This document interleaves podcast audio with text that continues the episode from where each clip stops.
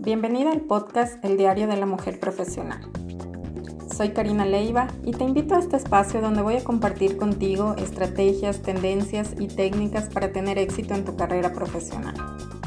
Soy firme creyente de que la oportunidad se da en el cruce de la preparación y el enfoque.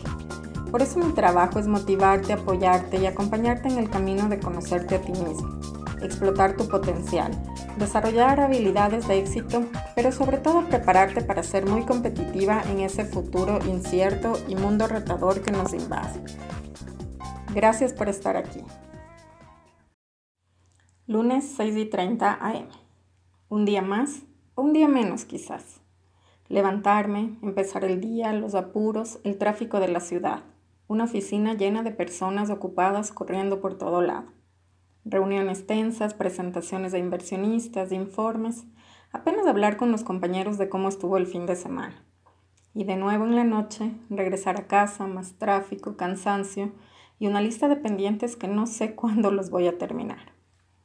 En mi casa mi esposo me pregunta, ¿y qué tal el día? Y ni siquiera sé qué responder. Bien, mal, normal, pero ¿qué es normal? Un día igual que el anterior, las mismas tensiones, los mismos problemas, las mismas personas. Y entonces un día, después de jugar con mi sobrino Nicolás de tres años, con su inocencia, sus locuritas e interminables ocurrencias, me pregunto, debe haber otra forma de vivir. Una forma en la que la vida no se pase en automático, en que cada día cuente, en que se desee que llegue un nuevo día para plasmar todo lo que está en tu mente gritando por salir, suplicando por dejar en el mundo un legado. Y sobre todo, ser ese ejemplo e inspiración de esos niños sedientos de futuro.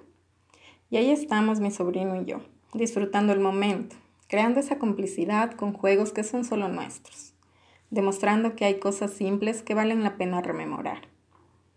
Y cuando crees que ya está todo dicho, la oportunidad se encuentra con la preparación. Coincidencia, destino, Preguntas que no me había planteado, viviendo siempre en actividades de cerebro izquierdo como números y hechos. Y ahora resulta que mi dominancia cerebral de nacimiento es de cerebro derecho.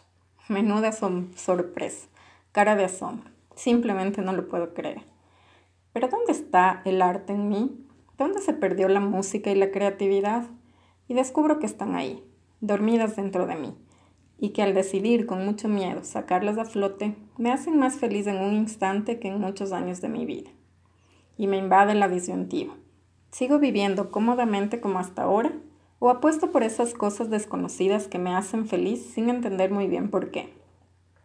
Y tras mucho tiempo de pensar, de parecer una loca que no sabe lo que quiere, de pronto una señal, un pensamiento profundo que emerge para decirme, y si combino mis años de experiencia con estas nuevas habilidades que no sé muy bien, pero que se me dan tan fácilmente, no voy a negar que es raro, que a veces me pregunto qué estoy haciendo, pero cada día confirmo que esto me hace feliz, que nunca es tarde para vivir intensamente mis experiencias y sobre todo ayudar a otros a descubrirse a sí mismos, a crear esa vida y experiencias que quieren vivir.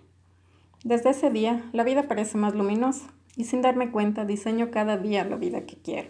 Disfruto cada momento y siento cómo disfrutan mi presencia como un fuego cálido en el que quieren estar cerca para recibir luz y calor, o al menos eso quiero creer. Y termino el día con cansancio, otras veces con ilusión, con una sonrisa dibujada en mi rostro. Y luego suena la alarma. Martes 6 y 30 AM. Quise empezar con esta historia porque refleja un día de la vida de muchas mujeres profesionales, pero que al final nos vemos envueltas en esa rutina y en los mismos hábitos de siempre. Y lo que es peor, continuamos con ello por mucho tiempo. Por esta razón decidí iniciar esta aventura, porque lo he experimentado personalmente. Y la verdad, me tomó mucho tiempo descubrir herramientas funcionales que me ayuden a trabajar mis propios procesos, tanto los internos como los externos. Pero ahora sé que es posible y que nunca es tarde para hacerlo, para diseñar la vida que queremos y vivir nuestros propios sueños. Hoy te invito a que te plantees las siguientes preguntas. ¿Existirá para mí otra forma de vivir a pesar de mis circunstancias actuales? Si no creyera que tengo impedimentos ¿Qué oportunidades existen para mí? ¿Qué prioridades han cambiado en mi vida en estos días? No importa si ahora mismo no tienes todas las respuestas. Lo que cuenta es que siembres en tu mente la idea de darte la oportunidad de probar alguna herramienta que pueda funcionar para ti y que te facilite el trabajo. No te prometo que sea fácil, porque por experiencia propia sé que no lo es. Pero sí te garantizo que nunca es tarde y que mientras más rápido lo hagas va a ser mejor. Y especialmente en estos tiempos que es importante que aprovechemos el tiempo de forma efectiva y eficiente. Y por supuesto, espero ser yo ese puente y esa mano amiga que te acompaña en este camino. Que mi experiencia y herramientas sirvan para que tú ganes y aproveches el tiempo y al final de cuentas la vida. Te espero entonces en el siguiente episodio con más herramientas.